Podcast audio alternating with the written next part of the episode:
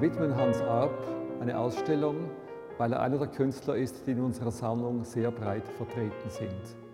Er ist aber auch eine der Hauptfiguren der klassischen Moderne, einer der großen Bildhauer des 20. Jahrhunderts.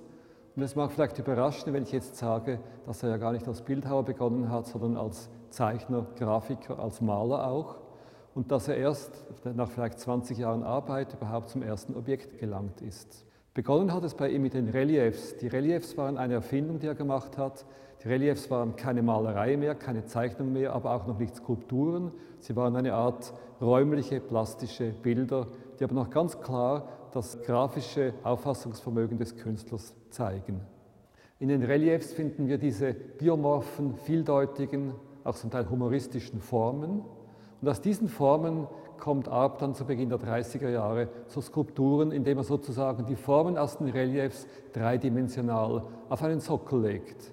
Nach wie vor sind diese ersten Skulpturen sehr reliefhaft, sozusagen als würden sie flach vor uns auf der Erde liegen. Arps Denkweise als Künstler ist einerseits sehr spielerisch, auf der anderen Seite ist er auch immer wieder systematisch, denn er arbeitet mit Wiederholungen, mit Kombinationen, mit Montagen.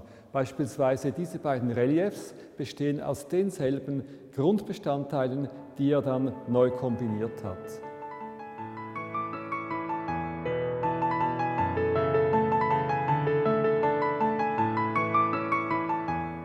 Der zweite Teil der Ausstellung ist den Skulpturen der 1930er und 40er Jahre gewidmet.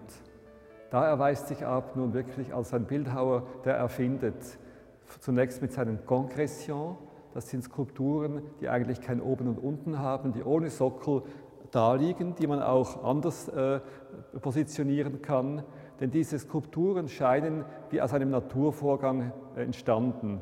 Sie zeigen nicht die Hand des Bildhauers oder Modellierers, sondern sie scheinen von anderen Kräften geformt. Dieses Anonyme, dieses Geschehenlassen war für Arp sehr wichtig und die Vorstellung, dass eine Konkretion etwas ist, was sich aus einem Schöpfungsvorgang hinaus konkretisiert, in einem bestimmten Moment festgehalten wird, aber auch weiterfließen könnte. Eines der wichtigen Momente von Arps Praxis aus den 1930er Jahren ist die Tatsache, dass seine Skulpturen in verschiedensten Materialien ausgeführt werden konnten. Arp stellte die Gipse her. Nach einem Gips konnte dann eine Figur in Stein, in Marmor gehauen werden. Es konnte eine Bronzefigur realisiert werden. Ein paar ganz wenige Skulpturen stammen aber auch von Arps eigener Hand.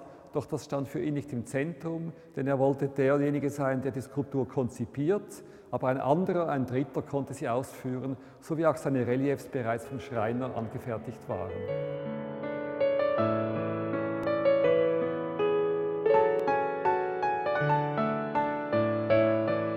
Für Hans Arp war der Tod seiner Frau Sophie eine große persönliche Tragödie und er verbrachte dann einige Zeit damit, diesen Verlust in seinem Werk aufzuarbeiten. Er wollte verzichten auf alles Gestaltende, auf alles Geformte und sich sozusagen gehen lassen.